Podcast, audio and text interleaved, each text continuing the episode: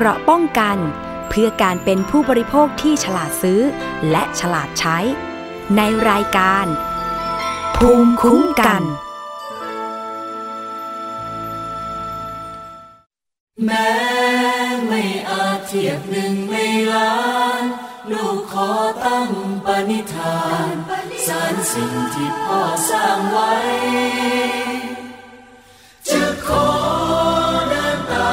เท้าพ่อไป เหนื่อยยากเพียงไหน ไม่ทำให้พ่อผิดหวัง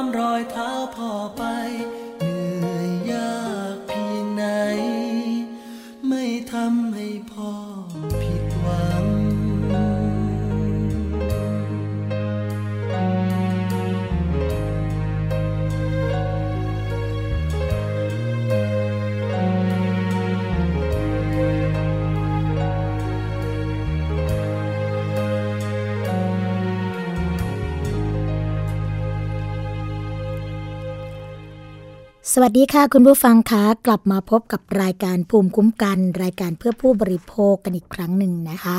ก็วันนี้ค่ะตรงกับวันพุทธที่ 30 พฤศจิกายน 2559 ค่ะ สิ้นเดือนพอดีแล้วนะคะ เหลือแค่ 1 เดือนเท่านั้นเราก็จะ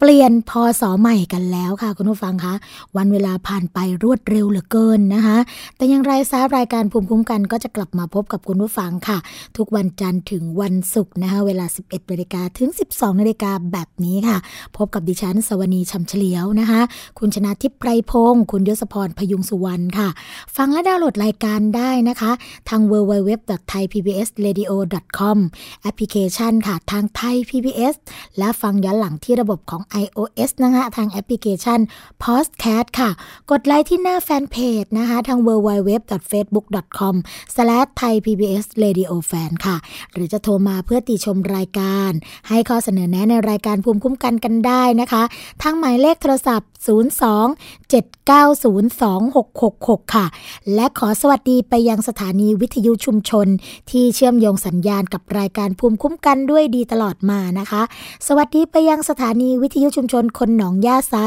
จังหวัดสุพรรณบุรีค่ะ FM 107.5เมกะเฮิรตสถานีวิทยุชุมชนปฐมสาคร FM 106.25เมกะเฮิรตสถานีวิทยุชุมชนคนเมืองลี้จังหวัดลำพูน FM 103.75เมกะเฮิรตซ์สถานีวิทยุชุมชนวัดโพบาลังจังหวัดราชบุรีค่ะ FM 103.75เมกะเฮิร์ตสถานีวิทยุเทศบาลทุ่งหัวช้าง จังหวัดลำพูนนะคะ FM 106.25เมกะเฮิร์ตสถานีวิทยุชุมชนคนเขาวงจังหวัดกาลสินค่ะ FM 89.5เมกะเฮิร์ตนะคะสำหรับวันนี้ค่ะสวนีก็จะมีประเด็นดีๆ มาฝากคุณผู้ฟังกัน โดยเฉพาะนี่เลยนะคะประเด็นที่ ใกล้ตัวเรามากๆนะคะแล้วต้องบอกว่า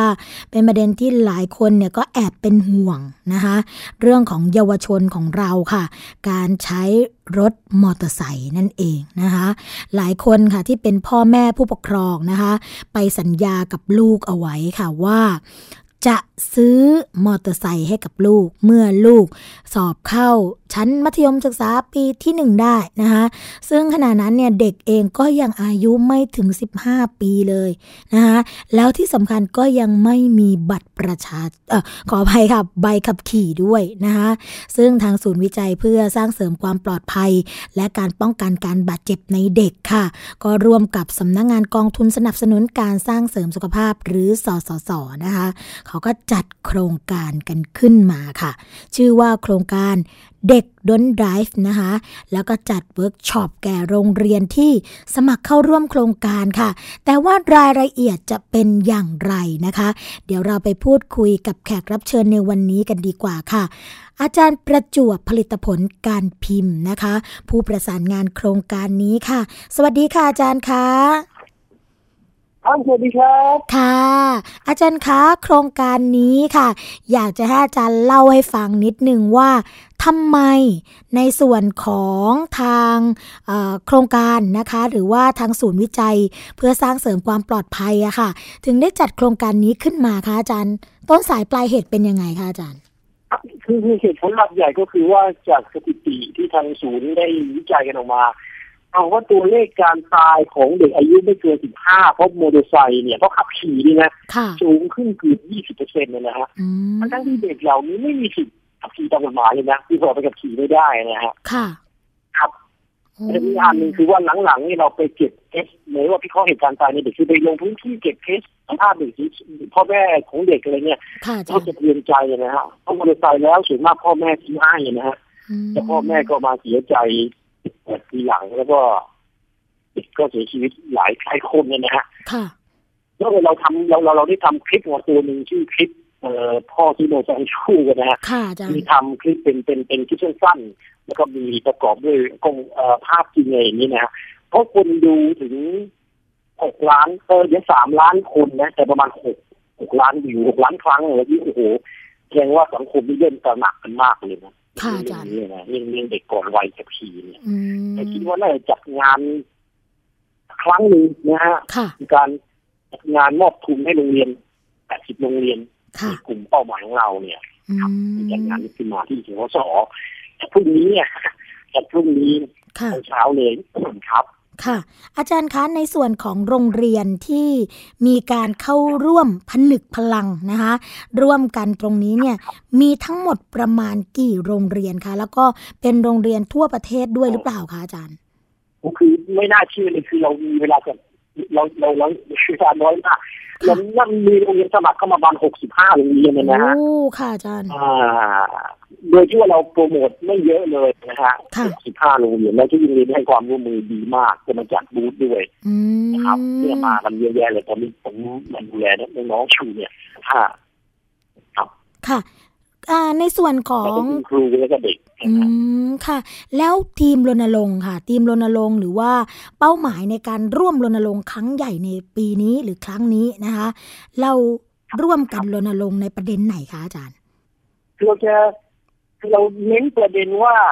ให้สังคมตระหนักนะครับเพราะผมคิดว่าหลายคนคงลืมไปแล้วเด็กวัยนี้ไม่ควรกลับทีเลยนะฮะเพื่อให้ คือเรียกว่าระดมระดมสมองกันมากกว่าระดมความคิดกันนะฮะว่าเออค่ะเราจะทำยังไงดีนะฮะอืมผมเชื่อว่าพลังของเยาวชนคนรุ่นใหม่นะฮะโดยเฉพาะครูบาอาจารย์นี่ทุกวันที่เป็นห่วงเด็กมากนะฮะคุณครูนี่เป็นห่วงเด็กมากเออก็เลยมาแต่ผมคิดว่าพรุ่งนี้อะจะต้องได้ความคิดดีๆจากหลากหลายมาช่วยกันรณรงค์ค่ะเพราะตอนนี้สื่อเนี่ยอยู่ในมือของเยาวชนนะฮะเขาใช้สื่อเก่งค่ะเราจะทำยังไงให้ให้ความคิดเขานะฮะให้ให้ให้ให้เขาเกิด ให้กำลังใจให้ความมุ่งมั่นอะไรช่วยได้แล้วก็ช่วยนะครับค่ะอาจารในย์ฐานะที่เราทำงานด้านสุขภาพเนี่ยนะฮะด้านความปลอดภัยของเด็กนะครับค่ะครับในส่วนของการรณรงค์ครั้งนี้นะคะ ใช้ทีมรณรงค์ครั้งใหญ่เลยว่าก่อน15 เลิกขี่เท่ากับเลิกเจ็บเลิกตายนะคะตรงนี้เนี่ยก็ต้องบอกเลยค่ะว่า โดนใจมาก ๆ เพราะว่าในส่วนนี้เองนะคะ ส่วนนี้เองเนี่ยคือเด็กๆหลายคนนะคะต้องเจอกับ กรณีเด็กตายซ้ำซากจากภัยจากรถมอเตอร์ไซค์นะคะ แล้วก็จะทำยังไงที่จะหลีกเลี่ยงการตายแบบนี้นะคะ ส่วนใหญ่เนี่ยจะเป็นเด็กมัธยมใช่ไหมคะอาจารย์ที่เกิดอุบัติเหตุแล้วก็เสียชีวิตเออเด็กมัธยมต้นค่ะเด็กตั้งแต่สิบสองสิบสามเราเคยเจอเด็กเก้าขวบขี่มอเตอร์ไซค์แล้วอืนะมขายาวถึงเนี่ยเราต้องช่วยกันแล้วก็มีบางทีค่านิยมมีพ่อแม่ก็ เป็นข้อต่อรองให้ลูกอะลูกค่ะลูกลูกอยากได้อะนะฮะค่ะสองเข้ามอหนึ่งได้ขอมอเตอร์ไซค์ที่บอกซื้อง่ายอะไรอย่างเงี้ยนี่ก็มีซื้อมือถือให้แหละอืมมอเตอร์ไซค์เนี่ยมันเป็นสิ่งอันตรายนั่นเป็นผลิตภัณฑ์อันตรายนะครับผู้หญิงคนสำหรับเด็กที่ภาวะยังไม่ควรนะฮะแล้วกฎหมายก็ไม่ก็ไม่อำนวยให้เด็กขี่ด้วยนะอืมเพราะหลายเคสเนี่ยเราพบว่าบางหลายเคสด้วยการที่เด็กเสียชีวิตเนี่ยเกิดจากการตัดสินใจที่ผิดพลาดของเด็กค่ะระหว่างการใช้รถในการขับขี่นะฮะ แล้เป็นการสูญเสียที่แบบยิ่งใหญ่นะพ่อแม่หลายคนยังสารมากเลยเขาไม่ไม่ถึงว่าจะเกิดขึ้นกับเขาอะนะครับ ค่ะ แล้วค่านิยมแบบนี้นะคะอาจารย์ ค่านิยมเกี่ยวกับเรื่องของการให้สัญญิงสัญญากับลูกก็ดีนะคะ เรื่องของการที่จะให้รางวัลของขวัญกับลูกแบบนี้เนี่ยพ่อแม่ผู้ปกครองบางคนก็มีคำถามค่ะว่า แล้วจะทำยังไงดีนะคะ ในเมื่อว่าตอนนี้สัญญากับลูกไปแล้วนะคะจะไม่ซื้อให้ก็จะกลายเป็นผิดสัญญาไปอีก อาจารย์พอจะแนะนำได้ไหมคะว่าสำหรับผู้ปกครองผู้ปกครองที่ฟังรายการเราอยู่ในขณะนี้ค่ะจะมีวิธีการบอกกับลูกยังไงค่ะ ก็คงจะช่องเก็บข่าวนะฮะตอนนี้ข่าวออนไลน์เยอะแยะเลยค่ะนะฮะข่าวที่เด็กเด็กสูญเด็กสูญเสียพ่อแม่เสียใจอะไรต่างๆ เนี่ยนะครับค่ะนะฮะหรือแม้แต่หรือแม้แต่เอ่อเข้ามาที่เฟซบุ๊กเราก็ได้ค่ะเอ่ออาจจะคลิกในเฟซบุ๊กนะฮะก่อนสิบห้าไม่ขี่เนี่ยข้างในเนี่ยโอ้โหจะมีข้อมูลเพียบเลย อ่าต้องเราไปเก็บข้อมูลมาแล้วก็กรณีศึกษาต่างๆนะครับ ค่ะอ่าอืมก็สามารถใช้เป็นข้อมูลในการที่จะบอกเล่ากับเด็กได้นะคะ ส่วนเด็กจะเชื่อหรือไม่เชื่ออันนี้เนี่ย ผู้ปกครองก็ต้องชี้แนะให้เห็นละอ่าอืมครับครับค่ะเอาที่ Google ก็ได้ฮะเขาว่าไทยมอเตอร์ไซค์แค่นี้แหละไทยอืเนี่ยมเยอะเลยไทใช่มอไหเตมอร์ไซคะค์อาแค่จารนี้ย์นะค่ะเยอะเออ ตรงนี้ค่ะอาจารผย์มคิดว่าค่ะมันจำเป็นบางครั้งมันก็ไม่จำเป็นแล้วนะเพื่อที่จะทำสำรวจมันนี่นะบางทีเด็กมีระหว่างจักรยานกับมอเตอร์ไซค์หรือเดินไปบางทีแค่นี้ไปซื้อของหน้าปากซอยเดินไปยังได้ออกกำลังกายด้วย ค่ะเด็กขี่มอเตอร์ไซค์ก็เอาก็ไปก็ไปประสบอุบัติเหตุเสียชีวิตหลายรายแล้วมาเจอแบบนี้อะอืมน่าเห็นใจที่บางทีก็ไกลเหมือนกันนะหลายกิโลสิบเป็นสิบกิโลก็ไม่มี เรื่องก็น่าเห็นใจแต่ยังแต่มันมันมันมันนี่นี่เลยครับบางทีเราต้องช่วยกันเหมือนช่วยกันรณรงค์เหมือนกันนะว่าให้ความสำคัญในเรื่องเอ่อเรื่องเรื่องการขนส่งสาธารณะอย่างอื่นด้วย เช่นเรื่องโรงเรียนเนี่ยนะฮะค่ะนำชุมชนช่วยกันได้ไหมนะฮะหรือก็การมีวิธีหนทางเลือกให้เขานะครับหลักผู้ใหญ่บ้านเราเนี่ยนะฮะทำหนทางเลือกให้เขาว่าทำอย่างไรดีให้เขาลดละเลิกการขี่มอเตอร์ไซค์โดยมีทางเลือกอื่นให้เขาด้วยค่ะครับ ค่ะอ่าในส่วนของกิจกรรมต่อไปที่จำเป็นเยอะค่ะอาจารย์เกี่ยวกับเรื่องนี้เนี่ยเป็นเรื่องที่สำคัญมากนะคะ เรื่องของการอ่าไม่ให้เด็ก นะขี่มอเตอร์ไซค์ก่อนอายุ 15เนี่ยถือว่าเป็นเรื่องสำคัญ แล้วก็ยกระดับความปลอดภัยทางถนนให้กับนักเรียนด้วย แล้วแผนงานต่อไปค่ะอาจารย์ที่จะร่วมมือนะคะกับหน่วยงานที่เกี่ยวข้องกับเยาวชน ในเรื่องนี้เนี่ยแน่นอนเลยค่ะ เรื่องของกระทรวงศึกษาธิการใช่ไหมคะที่จะต้องเข้ามามีบทบาท มีมีประเด็นไหนที่จะอ่าพัฒนาหรือว่ายกยกเรื่องนี้ขึ้นมาเป็นประเด็นไหมคะอาจารย์ ก็มีผู้ใหญ่กรุณาเรานะพรุ่งนี้ท่านจะมามีมีมีตัวแทนจากด้านด้านภาครัฐมาด้วยนะครับค่ะที่จะดำเนินกิจกรรมพวกนี้เราก็ได้ข่าวมานะตัวเราเองก็ถ่ายสื่อออกไปแล้วแล้วก็คงรวบรวมข้อมูลในวันพรุ่งนี้นำเสนอผู้ใหญ่นะครับ ที่ค่ะที่ท่านมีมีความเข้าใจมีความเมตตาเราอะนะฮะอืครับมก็เห็นถ้าว่าโรงเรียนเองก็ตามเนี่ยเราก็จะ ครับครับค่ะเห็นบอกว่ามีในส่วนของกระทรวงศึกษาธิการด้วยใช่ไหมคะ ที่เป็นตัวแทนเข้ามาร่วมในเวทีแล้วก็ใช่ใช่นะอืมท่านว่าใช่ครับแล้วก็ก็ก็เอ่อก็คงได้คุยกับท่านนะนะค่ะที่ถึงนักเรียนเองเนี่ยเราก็โรงเรียนเองเราก็พยายามให้ให้ให้โรงเรียนเนี่ยเชื่อมโยงเครือข่ายอย่างนี้ก็มีองค์กรท้องถิ่นต่างๆนะครับ ที่เข้าใจเรื่องนี้นะครับบางองค์กรท้องถิ่นก็สนับสนุนในเรื่องมีเรื่องโรงเรียนอ่าให้นักเรียน อ่าไม่ต้องมีมอเตอร์ไซค์มาหรอกเออประมาณนั้นนะครับค่ะ เห็นในโรงเรียนประถมหลายโรงเรียนนะคะ ก็เริ่มมีเจ้าหน้าที่ตำรวจค่ะ ที่เข้าไปอบรมนะคะ เข้าไปให้ข้อมูลเกี่ยวกับเรื่องของการอ่าจราจรเรื่องวินัยทางจราจรให้กับเด็กๆแล้ว ตรงนี้เนี่ยก็ถือว่าเป็นก้าวสำคัญนะคะ ในการที่จะเปลี่ยนแปลง ร่วมกันสร้างจิตสำนึกให้เด็กมีตรงนี้มากขึ้นใช่ไหมคะอาจารย์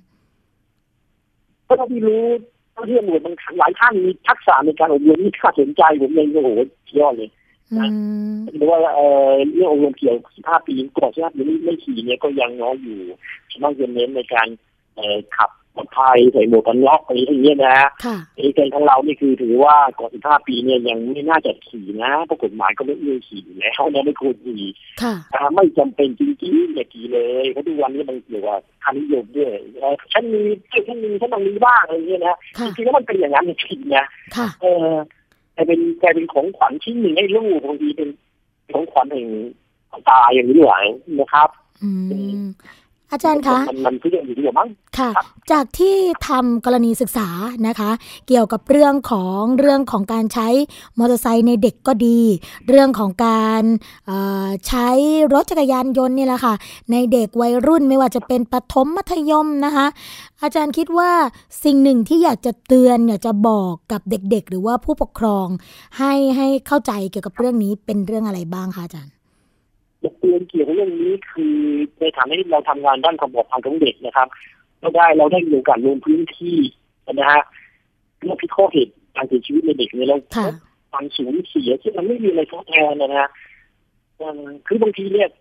อืมพวกเราอาจจะมองว่าโอ้มันเท่มันเก๋มันมันเป็นค่านิยมมันแพงมันซื้อง่ายมาดูมันต่างๆอันนี้อะไรโอเค อย่าลืมว่าถ้าเกิดมันสูญเสียขึ้นมาแล้วนี่มันอะไรก็ทดแทนไม่ได้นะไม่ว่ากี่ร้อยล้านกี่พันล้านมันทดแทนชีวิตไม่ได้เลยแล้วคนที่อยู่ข้างหลังนะครับ พ่อแม่ใช่ไหมญาติพี่น้องพ่อแม่โหเป็นความสูญเสียที่ยิ่งใหญ่ค่ะเพื่อนพิการไปเนี่ย ไม่เป็นภาระกับคนที่มีคือเรามาเลยอืมนะครับเห็นใจทั้งคุณพ่อคุณแม่ด้วยนะฮะค่ะอ่าอืมก็เรื่องนี้เป็นเรื่องสำผิดคักญฎหมาย ครับค่ะอาจารอ่าย์แล้วอย่าลืมว่าเป็นเป็นผิดกฎหมายด้วยซ้ำนะครับ ค่ะอืมโอ้ใช่ เพราะว่าเด็กที่อายุยังไม่ถึงสิบห้านะคะ ก็คือว่ายังไม่มีใบขับขี่แน่นอนล่ะ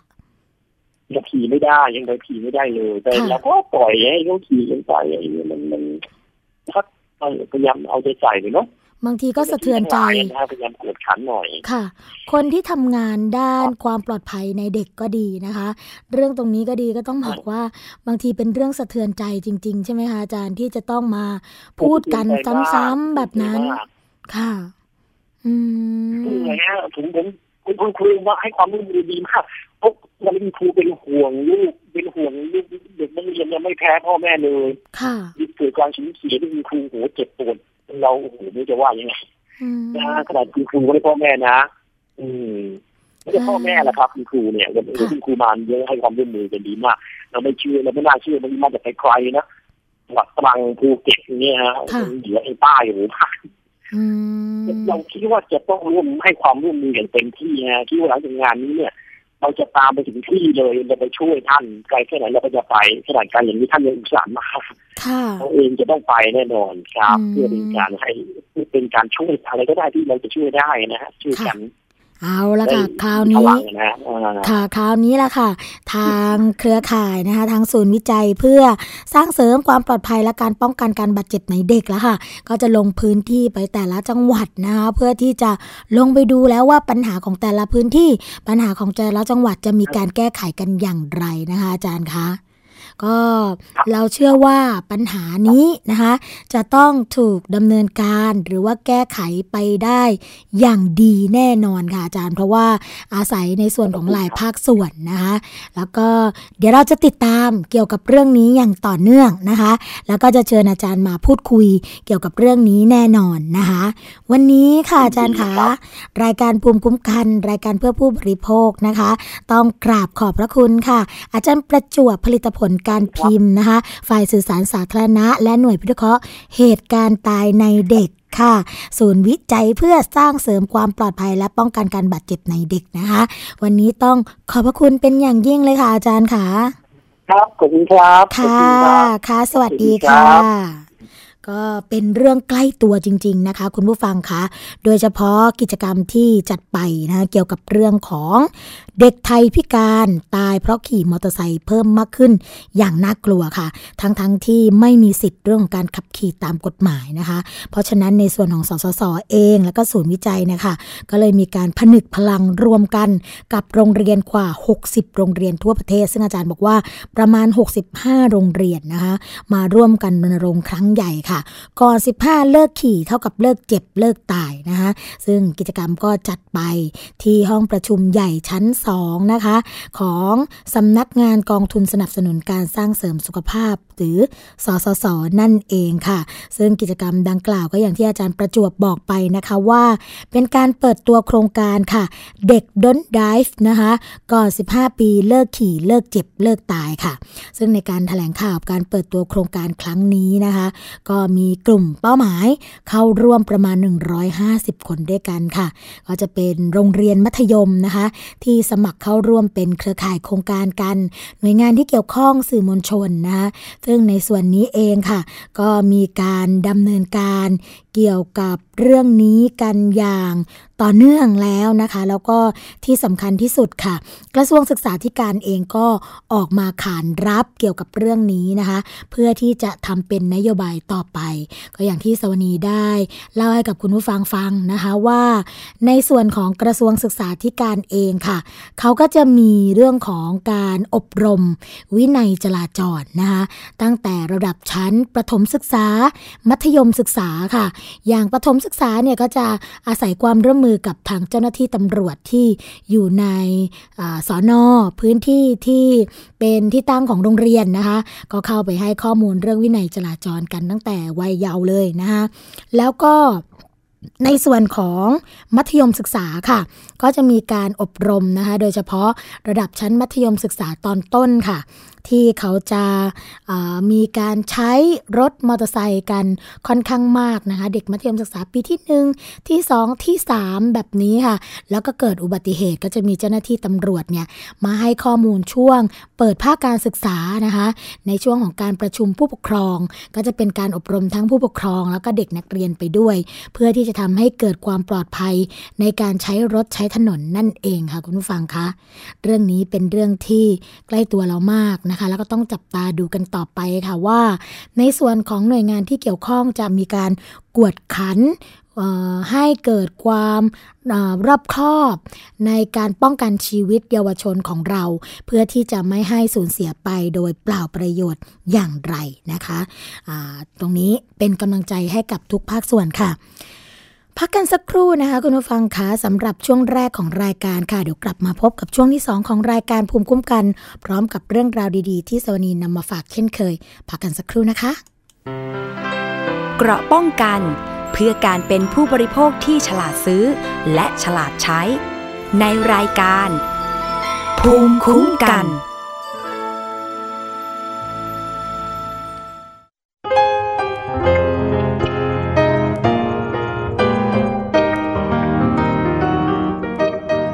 ในหลวง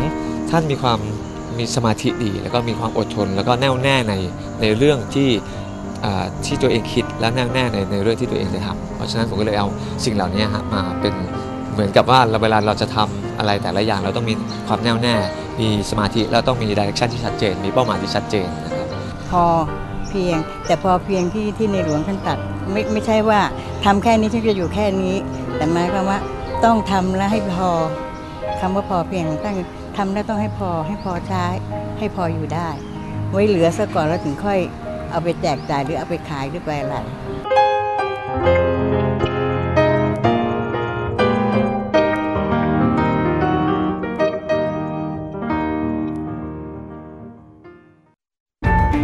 ฟังสปอตตัวนี้แล้ว อย่าเพิ่งตกใจนะครับพี่น้องชาวไทย วันนี้ประเทศไทยมีผู้สูงอายุถึง 10 ล้านคน จำนวนผู้สูงอายุจะมีมากกว่าเด็กและวัยรุ่น 1 ใน 10 ต้องอยู่ตามลำพัง อายุจะยืนยาว แถมยังเจ็บป่วยและยากจน คุณคงไม่อยากเป็นหนึ่งในนั้นใช่ไหมครับ เตรียมตัวให้พร้อมตั้งแต่วันนี้ หัวใจไม่มีวันชรา ไทย PBS ติดปีกความคิด Thai PBS Application on Mobile ให้คุณเชื่อมโยงถึงเราได้ทุกที่ทุกเวลา ได้สัมผัสติดตามเราทั้งข่าว รายการรับชมรายการโทรทัศน์ และฟังรายการวิทยุที่คุณชื่นชอบ สดแบบออนไลน์สตรีมมิ่งชมรายการย้อนหลัง ข้อมูลกิจกรรมไทย PBS ร่วมเป็นนักข่าวพลเมือง รายงานข่าวกับเรา และอีกหลากหลายฟังก์ชัน ให้คุณดาวน์โหลดได้ฟรี ทุกระบบปฏิบัติการ ติดตามข้อมูลเพิ่มเติมได้ที่ www.thaipbs.or.th/digitalmedia เกราะป้องกัน เพื่อการเป็นผู้บริโภคที่ฉลาดซื้อ และฉลาดใช้ ในรายการ ภูมิคุ้มกัน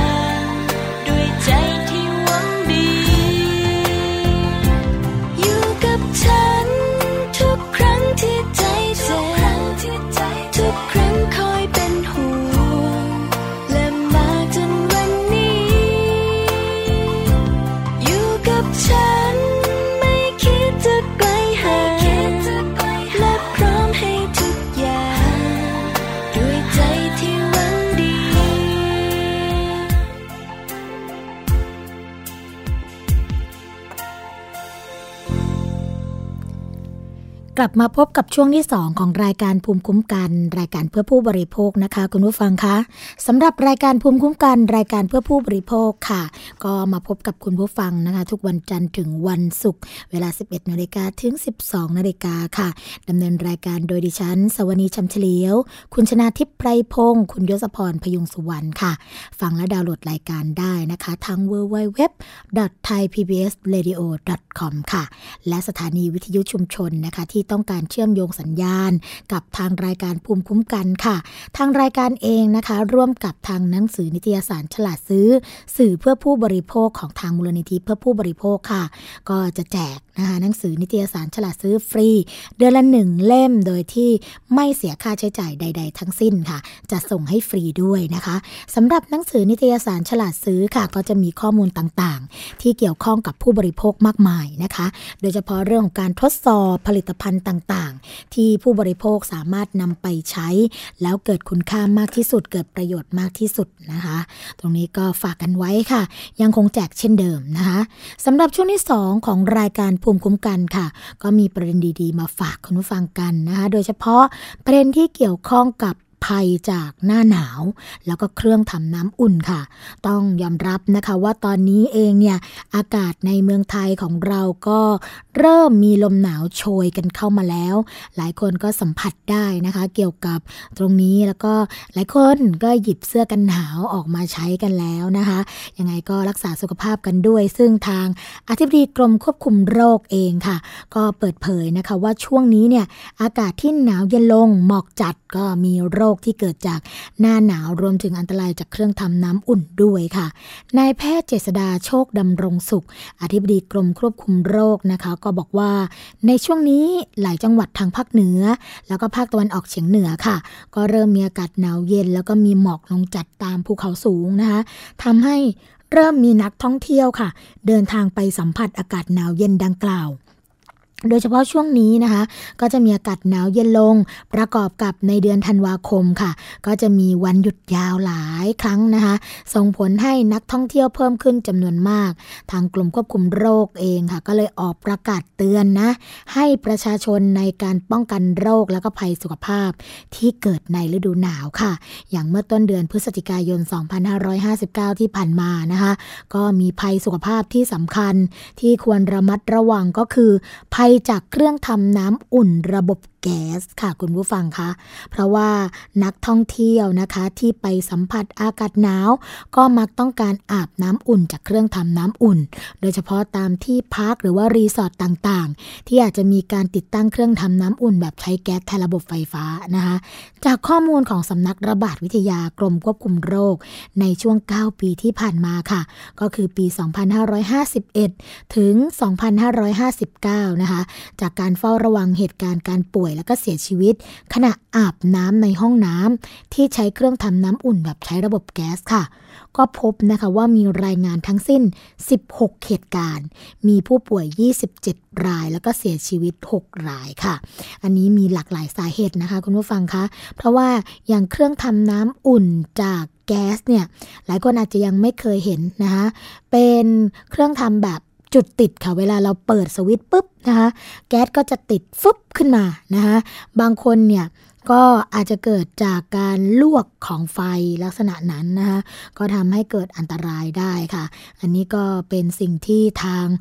กรมสุขภาพนะคะกรมควบคุมโรคเนี่ยค่ะก็มีการเตือนคุณผู้ฟังเกี่ยวกับเรื่องนี้กันนะคะระมัดระวังกันด้วยค่ะ อีกประเด็นหนึ่งนะคะคุณผู้ฟังคะเป็นเรื่องที่เกี่ยวข้องกับ ผู้บริโภคอีกเหมือนกัน เป็นเรื่องของความสวยความงามนะคะเตือนผู้บริโภคค่ะ ระวังเครื่องสำอางจากร้านรับพิ้วนะที่ไม่ผ่านออยค่ะ หากเกิดอาการแพ้เนี่ยก็จะร้องเรียนยากนะเมื่อเร็วๆนี้ค่ะทางมูลนิธิเพื่อผู้บริโภคนะเขาได้รับเรื่องร้องเรียนจากผู้บริโภคที่ซื้อลิปสติกค่ะ จากร้านขายเครื่องสำอางนำเข้า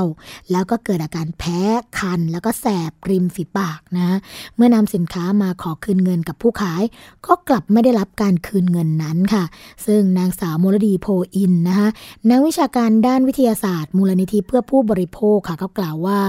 กรณีเช่นนี้ ผู้บริโภคสามารถขอคืนเงินได้ จากการใช้สินค้าแล้วเกิดอาการแพ้ ซึ่งสินค้าที่ไม่มีฉลากหรือว่ารายละเอียดผู้ผลิต ผู้ขาย วันเดือนปีที่ผลิตนะคะหรือว่าเลขจดแจ้งของทางสำนักงานคณะกรรมการอาหารและยา เป็นเครื่องสำอางที่ผิดกฎหมาย ตามพระราชบัญญัตินะคะเครื่องสำอาง ปีพุทธศักราช 2558 ค่ะ เรื่องของการแสดงฉลาก หรือไม่แสดงฉลากให้ครบถ้วนนะคะซึ่งรายละเอียดดังกล่าวนั้นค่ะ เพื่อให้ผู้บริโภคได้ตรวจสอบว่าบริษัทได้ขออนุญาตออยจริงนะผู้บริโภคก็ไม่ควรสนับสนุน ร้านขายเครื่องอัพสำอางค่ะที่หิ้วมานะคะหรือว่านำเข้าโดยผิดกฎหมายค่ะ เพราะว่าเมื่อเจอปัญหาจะไม่สามารถเรียกร้องจากผู้ผลิตได้ ซึ่งจะเป็นความเสี่ยงของผู้บริโภค ที่ต้องฟ้องคดีเอาผิดกับผู้ขายแทนค่ะ หากใช้สินค้านั้นๆ แล้วแพ้นะคะ ก็ต้องไปรักษาแล้วก็แจ้งความ เพื่อดำเนินคดีกับผู้ขาย ซึ่งใช้เวลานานค่ะ มีขั้นตอนค่อนข้างมาก แล้วก็ต้องเสียค่าใช้จ่ายมากขึ้น จึงไม่สนับสนุนให้ผู้บริโภค ซื้อเครื่องสำอางที่ไม่ได้รับการขึ้นทะเบียนอย่างถูกต้องจากออยนะคะ อย่างอย่างที่คุณนฤมลบอกไปเอ้ยคุณมลดีบอกไปนะคะคุณผู้ฟังคะว่าในส่วนของเครื่องสำอางที่หิ้วมาเนี่ยส่วนใหญ่ก็จะเป็นเครื่องสำอางที่นำเข้าจากต่างประเทศนะคะ คนที่เป็นตัวแทนขายหรือว่าคนที่หิ้วมาเนี่ยก็จะเป็นผู้บริโภคเพราะฉะนั้นเวลาเกิดเหตุขึ้นมาเนี่ยแน่นอน คนที่เสียหายคนที่ได้รับความ จะต้องได้รับการชดเชยเยียวยาเนี่ยก็ไม่สามารถที่จะไปฟ้องร้อง เอากับบริษัทผู้ผลิตได้ เพราะว่าอยู่ต่างประเทศใช่ไหมฮะไม่สามารถเดินทางไปฟ้องก็ต้องฟ้องคนขาย ซึ่งบางครั้งเนี่ยคนขายเองก็ไม่ได้มีเงินทอง พอที่จะมาชดเชยเยียวยาให้กับผู้บริโภคได้ ถือว่าเป็นผู้ประกอบการก็จริงนะคะสามารถใช้วิธีการฟ้องร้องโดยใช้พรบวิธีพิจารณาคดีผู้บริโภคก็จริง แต่ว่าเวลาเรียกร้องไปก็อาจจะไม่ได้รับเงินทอง หรือว่าการชดเชยเยียวยาที่เหมาะสมนะนี่ก็ต้องระมัดระวังการเลือกซื้อเครื่องสำอางที่เหมาะสมแล้วก็ถูกต้องนะคะคุณผู้ฟัง อีกเรื่องหนึ่งนะคะอีกเรื่องหนึ่งก็เป็นการเตือนของทางออยเช่นกันค่ะ เรื่องของผลิตภัณฑ์ลดความอ้วนแมงลักนะคะหลังพบว่าเป็นอันตรายถึงชีวิตอย่างที่เคยนำเสนอข่าวกันไปแล้วนะคะ เรื่องนี้ได้รับการเปิดเผยจากเภสัชกรประพลอังตระกูลค่ะ รองเลขาธิการคณะกรรมการอาหารและยา และโฆษกของออยนะคะก็เปิดเผยค่ะว่า จากกรณีที่มีการส่งต่อข้อมูลทางสื่อออนไลน์ ว่ามีผู้เสียชีวิตหลังใช้ผลิตภัณฑ์เสริมอาหารแมงลักนั้นนะคะสำนักงงานคณะกรรมการอาหารและยาค่ะ ก็มีความห่วงใย แล้วก็ขอให้ประชาชนนะคะ ตระหนักถึงอันตรายของผลิตภัณฑ์ดังกล่าว โดยก่อนหน้านี้นะคะในช่วงเดือนพฤศจิกายน 2559 ออยก็ได้มีการประชาสัมพันธ์ เตือนประชาชนให้ระมัดระวังนะคะว่า อย่าซื้อผลิตภัณฑ์อาหารแมงลัก Power Slim มาใช้ เนื่องจากตรวจพบสารไซบรูทามีนในผลิตภัณฑ์ ซึ่งไซบรูทามีนก็เป็นสารที่มีอันตรายต่อผู้บริโภค โดยเฉพาะผู้ป่วยโรคหัวใจแล้วก็โรคหลอดเลือดค่ะ โรคความดันโลหิต โรคหลอดเลือดสมองตีบ โรคตับ โรคไต โรคต้อหินนะคะ หญิงตั้งครรภ์และให้นมบุตรเนี่ยก็เป็นอันตรายด้วย โดยจะมีอาการข้างเคียงค่ะก็คือ ปากแห้ง ปวดศีรษะ นอนไม่หลับนะคะท้องผูกค่ะทำให้เกิดความดันโลหิตสูง หัวใจเต้นเร็ว อาจถึงขั้นเสียชีวิตได้ค่ะ แล้วก็ยังพบนะคะว่าผลิตภัณฑ์ดังกล่าวเนี่ยไม่ได้ขออนุญาตผลิตหรือนำเข้าแต่อย่างใด รวมเมื่ออตรวจสอบข้อมูลผู้นำเข้าแล้วก็ผู้จัดจำหน่ายตามที่ระบุบนฉลากจากเว็บไซต์กรมการพัฒนาธุรกิจการค้านะคะก็ไม่พบค่ะว่าข้อมูลการจดทะเบียนของบริษัท รองเลขาธิการของออยค่ะ ก็ยังบอกอีกนะคะว่า ผลิตภัณฑ์อาหารแมงลักนะ Power Slim ตรงนี้เนี่ย เข้าขายผลิตภัณฑ์ที่ไม่ปลอดภัยค่ะคุณผู้ฟัง มีการปลอมเลขสารระบบอาหาร แล้วก็โฆษณาโอ้อวดสรรพคุณที่เกินจริงนะคะจึงขอเตือนผู้บริโภคค่ะว่าอย่าหลงเชื่อ ซื้อผลิตภัณฑ์ดังกล่าวมาใช้อย่างเด็ดขาด ทั้งนี้นะคะหากต้องการลดความอ้วนอย่างปลอดภัยแล้วก็ยั่งยืน ก็ควรที่จะปรับเปลี่ยนพฤติกรรมการกินแล้วก็การควบคุมอาหาร โดยการไม่กินอาหารพร่ำเพรื่อ ไม่กินจุบกินจิบนะคะ ควรกินอาหารที่หลากหลายในสัดส่วนที่เหมาะสมครบ 5 หมู่ค่ะ ลดการกินอาหารหวานมันเค็มนะคะ รวมทั้งควรออกกำลังกายอย่างเหมาะสม แล้วก็ขอให้ผู้บริโภคเนี่ยระลึกไว้เสมอค่ะว่า อาหารไม่ใช่ยา ไม่สามารถช่วยบำบัดบรรเทารักษา หรือป้องกันโรคได้ค่ะ และหากผู้บริโภคนะคะ ได้รับอันตรายจากการใช้ผลิตภัณฑ์สุขภาพ หรือมีข้อสงสัยในเรื่องผลิตภัณฑ์สุขภาพ ก็สามารถร้องเรียนได้ที่สายด่วนออยค่ะ 1556 นะคะ หรือทางอีเมลค่ะ1556 at fda.moph.go.th นะคะ เรื่องผลิตภัณฑ์เสริมอาหารก็ดี เรื่องอาหารเสริมต่างๆ ก็ดี เราเองนะคะ ก็พยายามที่จะนำเสนอค่ะ เพื่อที่จะเตือนภัยผู้บริโภคนะคะ ไม่ให้หลงเชื่อแล้วก็ไปติดกับดักตรงนี้ เนื่องจากว่าเรื่องของการลดความอ้วนเป็นเรื่องของการควบคุมนะคะควบคุมเรื่องของระเบียบวินัยของตัวเอง ทั้งเรื่องของการออกกำลังกาย การรับประทานอาหารบางคนนะคะน้ำหนักเคยอยู่ที่ประมาณ 90 กว่านะแต่ก็มีการควบคุมอาหาร มีการออกกำลังกาย จนในที่สุดก็ค่อยๆ ลดมาเรื่อยๆ จนถึงน้ำหนักที่ตัวเองพอใจนะไม่มีอะไรที่เราทำไม่ได้ค่ะ ถ้าเกิดเราลงมือทำเพราะฉะนั้นก็อย่าใช้ตัวช่วยที่มีลักษณะแบบนี้เลย เพราะว่าผลิตภัณฑ์เสริมอาหารตัวไหนก็ตามนะคะไม่มีทางที่จะทำให้เราลดภายใน วันหนึ่งสองวันสามวัน โดยที่ไม่มีวินัยในเรื่องของการกิน ไม่มีวินัยในเรื่องของการออกกำลังกายแน่นอนนะคะเพราะฉะนั้นให้ปลอดภัยกับตัวเองไว้จะดีที่สุดค่ะ อีกเรื่องหนึ่งนะคะ คุณผู้ฟังคะเป็นเรื่องที่เกี่ยวข้องกับ ประกันภัยประกันชีวิตกันบ้างค่ะ เพราะว่าตอนนี้นะคะต้องบอกว่าทางสมาคมประกันวินาศภัยค่ะ ก็เริ่มก่ายหน้าผากกันแล้วนะคุณผู้ฟัง เพราะว่าอัตราความเสียหายเนี่ยจากการเคลมสูงมาก ทะลุ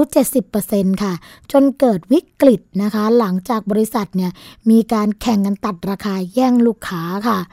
นายอานนท์วังวสุนะคะ นายกสมาคมประกันวินาศภัยค่ะ ก็มีการเปิดเผยว่าปัจจุบันเนี่ยอัตราความเสียหายในการเคลมประกัน โดยเฉพาะประกันภัยรถยนต์ค่ะ ก็ยังเพิ่มขึ้นต่อเนื่องนะคะ จนทำให้บริษัทหลายแห่งเนี่ยเสี่ยงประสบกับภาวะขาดทุน สาเหตุก็มาจากบริษัทประกันนะคะยังคงแข่งกันตัดราคาเบี้ยอย่างต่อเนื่องนะคะและสถานการณ์ในช่วงปลายปีนี้เนี่ยก็ยังน่าเป็นห่วงค่ะ เพราะว่ามีบางบริษัทนะคะคุณฟังยังคงใช้นโยบายตัดราคาแย่งลูกค้า ก็ทำให้ตราความเสียหายมีโอกาสเพิ่มขึ้นอีก สิ่งที่น่าเป็นกังวลนะคะแล้วก็เกี่ยวข้อง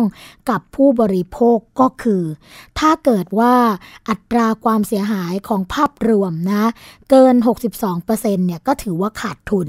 ขณะที่ตราความเสียหายนะคะถ้าเกิดยิ่งมีมากขึ้นมากขึ้น บริษัทเองเนี่ยก็ไม่สามารถที่จะขยายตัวได้ เพอขยายพอตลาดไม่สามารถขยายตัวได้ ก็จำเป็นอย่างยิ่งที่บริษัทประกันต่างๆ เนี่ยจะต้องปิดตัวลงค่ะพอปิดตัวลงก็ส่งผลกระทบกับผู้บริโภคขั้นแรกเลยนะคะในส่วนของอู่ทำประกันต่างๆ เนี่ยเขาก็จะไม่รับทำประกันในส่วนของบริษัทที่มี เขาเรียกว่างบดุลนะคะ หรือว่าสถานการณ์ สถานะทางบริษัทเนี่ยค่อนข้างที่จะไม่ดีนะคะเขาก็เริ่มปฏิเสธและผู้บริโภคจะทำอย่างไรดีนะอันนี้ก็นะน่าเป็นห่วงค่ะ เพราะฉะนั้นสถานการณ์ประกันก็จะเกี่ยวข้องกับเราเหมือนกัน เราก็ต้องดูดีๆ เลือกดีๆนะคะคุณผู้ฟังคะไม่อย่างนั้นเนี่ยก็จะมีปัญหาเรื่องของการเคลมประกันในที่สุดค่ะ อีกเรื่องหนึ่งนะคะเป็นข่าวประชาสัมพันธ์กันบ้างค่ะ คุณผู้ฟังคะเกี่ยวกับเรื่องของกระทรวงสาธารณสุขนะคะ จะมีการจัดงานแพทย์แผนไทยค่ะ ระหว่างวันที่ 8 ถึง 10 ธันวาคมที่จะถึงนี้นะคะนายแพทย์โสพลเมฆทนค่ะ ปลัดกระทรวงสาธารณสุข พร้อมด้วยนายแพทย์จักรธรรมนะคะ ธรรมศักดิ์ รองประธานมูลนิธิสถาบันพระบรมราชนกค่ะ นายแพทย์ปราโมทเสถียรรัตน์นะคะ รองอธิบดีกรมการแพทย์แผนไทยและการแพทย์ทางเลือก นายแพทย์พิเชษบัญญัติค่ะ นายกสภาการแพทย์แผนไทยค่ะ ร่วมกันแถลงข่าวนะคะที่จะจัดงานแพทย์แผนไทยเทิดไทยเจ้าฟ้ามหาจักรีสิรินธรค่ะ ซึ่งจะจัดขึ้นนะคะระหว่างวันที่ 8 ถึง 10 ธันวาคม 2559 ที่มหาวิทยาลัยการสาธารณสุขสิรินธรพิษณุโลกค่ะ นายแพทย์โสธนเมฆทนนะคะก็บอกว่ากระทรวงสาธารณสุข ก็มีการบูรณาการการแพทย์แผนไทย เข้ามาสู่ระบบบริการสุขภาพของภาครัฐ คนไทยทุกสิทธิ์การรักษานะคะ ก็มีการเข้าถึงบริการได้ แล้วก็เป็นที่ยอมรับของนานาประเทศ ซึ่งการแพทย์แผนไทยและสมุนไพรก็เป็นหนึ่งงานในโครงการทำดีที่สุด ถวายเป็นพระราชกุศลค่ะ โดยการน้อมนำการแพทย์แผนไทยและสมุนไพรนะคะมาสู่การปฏิบัตินำไปสู่การพึ่งตนเอง ทั้งในระดับประเทศ ชุมชน และก็ตนเองได้นะคะ อันเป็นเป้าหมายสูงสุดของปรัชญาเศรษฐกิจพอเพียงค่ะ พระบาทสมเด็จพระเจ้าอยู่หัว ปรมินทรมหาภูมิพลอดุลยเดชทรงบำเพ็ญพระราชกรณียกิจนะคะเพื่อประชาชนคนไทยมาโดยตลอด และพระราชกรณียกิจที่ทรงถือเป็นพระธุระนะคะ เอาพระไทยใส่ในตั้งแต่แรกนะคะก็คือเกี่ยวกับเรื่องของการแพทย์แผนไทยค่ะ เพราะได้ทรงมีกระแสพระราชดำรัสนะคะ เมื่อครั้งเสด็จทรงปลูกต้นสีมหาโพธิ์ค่ะณสวนป่าสมุนไพรเขาหินซ้อน เมื่อวันที่ 21 กรกฎาคม 2523 ความว่า ต้นไม้เป็นสมุนไพรทั้งสิ้น การเพาะชำเพาะปลูก การดูแลรักษา กรมป่าไม้ทราบดี รีบไปดำเนินการแทนกรรมการโครงการ พื้นที่ที่จะปลูกสมุนไพรตัวอย่างเป็นที่เพาะชำสมุนไพร ที่สร้างหลักศิลาจารึก และที่สร้างอาคารสำหรับศึกษาวิจัย จัดนิทรรศการจัดการศึกษา ฝึกสอนอบรมนั้น ให้มีพร้อมด้วย นับเป็นพระมหากรุณาธิคุณที่หาที่สุดมิได้ ในการริเริ่มการพัฒนาสวนสมุนไพรในประเทศไทย เพื่อให้คนไทยมีภูมิคุ้มกันนะคะสามารถพึ่งตนเองด้านสุขภาพได้ค่ะ คุณผู้ฟังคะอันนี้ก็ถือว่าเป็นการเตือนนะคะ เรื่องของอการทำประโยชน์ค่ะจากพืชสมุนไพรที่มีอยู่ให้เกิดประโยชน์แล้วก็คุ้มค่าที่สุดนะคะคุณผู้ฟังอะอีกเรื่องหนึ่งนะคะอีกเรื่องหนึ่ง อันนี้เนี่ย ก็จริงๆแล้วนะคะหากหายกันไปช่วงหนึ่งแล้วแต่ว่าเมื่อหน้าหนาวเข้ามาค่ะ การแพร่ระบาดก็เริ่มเข้ามาอีกแล้วนะคะ นั่นก็คือเรื่องของไข้หวัดนกนั่นเองค่ะ โดยประเทศไทยนะคะ แม้ว่ายังไม่มีการรายงานการระบาด แต่อธิบดีกรมควบคุมโรคก็มีการเฝ้าระวังนะคะ นายแพทย์เจษดาโชคดำรุงกุลค่ะ อธิบดีกรมควบคุมโรคนะคะ ก็บอกว่าช่วงนี้หลายพื้นที่ในประเทศไทย อากาศก็เริ่มหนาวเย็นนะ ซึ่งเหมาะสมกับการแพร่กระจายของเชื้อโรค แล้วก็ในบางที่ค่ะ ก็เริ่มที่จะมีนกนะคะ อพยพหนีอากาศหนาวจากต่างประเทศเข้ามาในประเทศไทยค่ะ ก็ควรเฝ้าระวังโรคไข้หวัดนกเป็นพิเศษนะคะ โดยองค์การอนามัยโรคค่ะ โดยการองค์การอนามัยโลกค่ะ ก็ได้รายงานผู้ป่วยโรคไข้หวัดนกนะคะ สายพันธุ์ H5N1 ค่ะ ทั่วโลกตั้งแต่พศ 2546 นะคะ จนถึงวันที่ 11 พฤศจิกายน 2559 ค่ะ ก็พบผู้ป่วยนะคะ ยืนยันทั้งหมด 854 รายค่ะ เสียชีวิตไป 450 รายนะคะ กระจายใน 16 ประเทศค่ะ ทั้งนี้ประเทศไทย แม้ว่ายังไม่มีการรายงานผู้ป่วยติดเชื้อโรคไข้หวัดนกนะคะ แต่ยังคงมีมาตรการเฝ้าระวัง แล้วก็ประเมินความเสี่ยงโรคในทุกพื้นที่อย่างต่อเนื่อง โดยเฉพาะนะคะจังหวัดตามแนวชายแดนค่ะ ซึ่งมีโอกาสที่โรคจะระบาดเข้ามา แล้วก็เคลื่อนย้ายสัตว์นะคะ การเดินทางของประชาชน ทั้งด้านนายแพทย์เจษดาก็ยังบอกอีกนะคะว่า โรคไข้หวัดนกนั้นเนี่ยเป็นโรคที่เกิดจากเชื้อไวรัสไข้หวัดใหญ่ชนิด A ในสัตว์ปีกค่ะ โดยสัตว์ปีกทุกชนิดติดเชื้อนี้ได้ เช่น ไก่เป็ดนกน้ำ นกชายทะเลนะคะ ซึ่งเชื้อไวรัสไข้หวัดนกเนี่ยก็มีหลายสายพันธุ์ค่ะ ที่ก่อโรคในคนได้นะคะ โดยส่วนมากค่ะ ผู้ป่วยที่ป่วยด้วยโรคไข้หวัดนก ก็จะมีประวัติการสัมผัสกับไก่ป่วย ไก่ที่ตายผิดปกตินะคะ ส่วนการแพร่จากคนสู่คนเนี่ยพบได้น้อยค่ะสำหรับอาการของโรคไข้หวัดนกนะคะ หลังจากได้รับเชื้อประมาณ 2-8 วัน ก็มักจะมีไข้สูง ปวดศีรษะนะคะ ปวดเมื่อยกล้ามเนื้ออ่อนเพลีย มีน้ำมูกไอแล้วก็เจ็บคอ บางครั้งก็พบว่ามีอาการตาแดงร่วมด้วยค่ะ บางรายมีอาการแทรกซ้อนรุนแรงนะคะ เช่น ปอดบวม ระบบหายใจล้มเหลว โดยเฉพาะในเด็กแล้วก็ผู้สูงอายุค่ะ ที่สำคัญนะคะ หากผู้ป่วยมีประวัติเรื่องของการสัมผัสสัตว์ปีก หรืออยู่ในพื้นที่ที่สัตว์ปีกป่วยตาย หรือหลังจากเดินทางกลับจากพื้นที่มีรายงานผู้ป่วย ก็ให้รีบไปพบแพทย์ภายใน48 ชั่วโมง ก็จะสามารถช่วยได้นะคะ คุณผู้ฟังคะ อันนี้ก็มาพร้อมๆกันช่วงหนาวเนี่ยหรือว่าช่วงฤดูหนาวค่ะคุณฟังก็จะเห็นว่ามีเรื่องของโรคระบาดมากมายนะคะ ที่อาจจะเกิดขึ้นกับเราได้ ไม่ว่าจะเป็นเรื่องทางเดินหายใจ ทางเดินอาหารเนี่ยก็พบในฤดูหนาวไม่เฉพาะแค่ฤดูร้อนอย่างเดียวนะฤดูหนาวก็พบทางเดินอาหารด้วย เป็นเรื่องของโรคท้องร่วงโรคอุจจาระร่วงเนี่ยก็พบได้นะคะ ก็เตือนกันไว้สำหรับเรื่องของสุขภาพค่ะ รายการภูมิคุ้มกันนะคะดำเนินรายการมาจนถึงช่วงสุดท้ายของรายการกันแล้วค่ะ เราพบกันนะคะทุกวันจันทร์ถึงวันศุกร์ค่ะ เวลา 11นาฬิกาถึง 12นาฬิกานะคะ พบกับดิฉันสวนีชัมเฉลียว คุณชันเนป คุณชนะทิพไพรพงศ์คุณยศพรพยุงสวรรค์ค่ะ แต่ละท่านก็จะนำเรื่องราวดี ๆ มาฝากคุณผู้ฟังแบบนี้ค่ะสำหรับวันนี้สวัสดีและรายการภูมิคุ้มกันคงต้องขอลาไปก่อน พบกันใหม่ในวันต่อไป สวัสดีค่ะ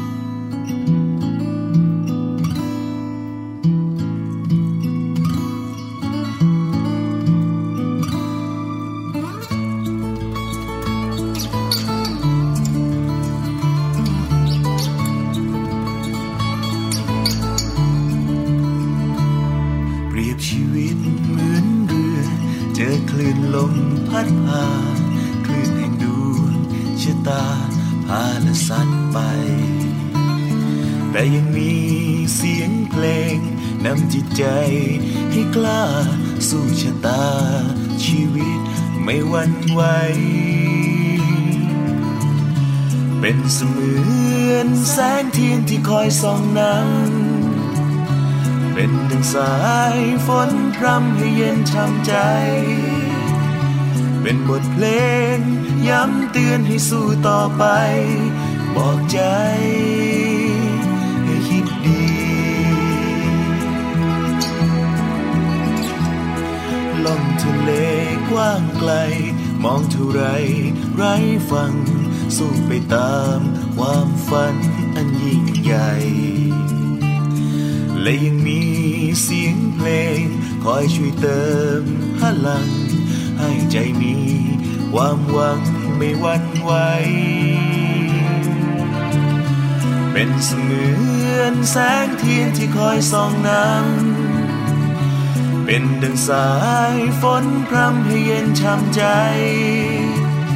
เป็นบทเพลงย้ำเตือนให้สู้ต่อไป บอกใจ ให้คิดดี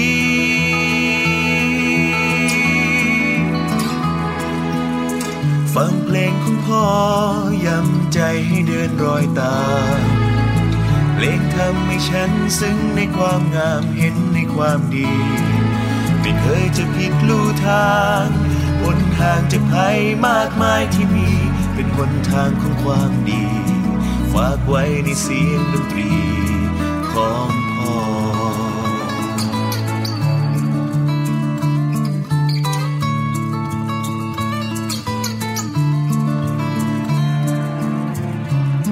สมือนแสงเทียนที่คอยส่องนำเป็นดึงสายฝนพรำให้เย็นช่ำใจ เป็นบทเพลงย้ำเตือนให้สู้ต่อไป บอกใจ ให้คิดดี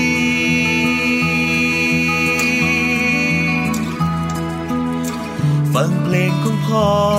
ย้ำใจให้เดินรอยตาม ลงทำให้ฉันซึ้งในความงามเห็นในความดี ไม่เคยจะผิดลู่ทาง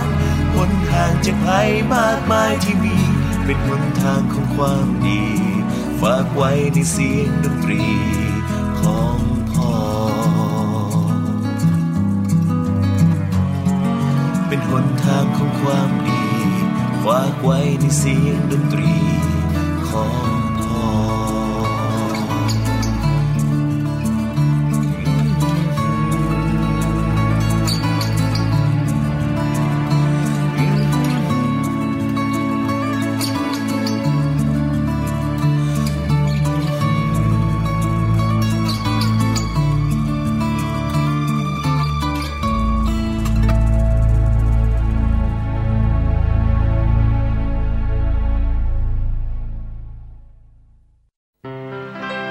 ราะป้องกัน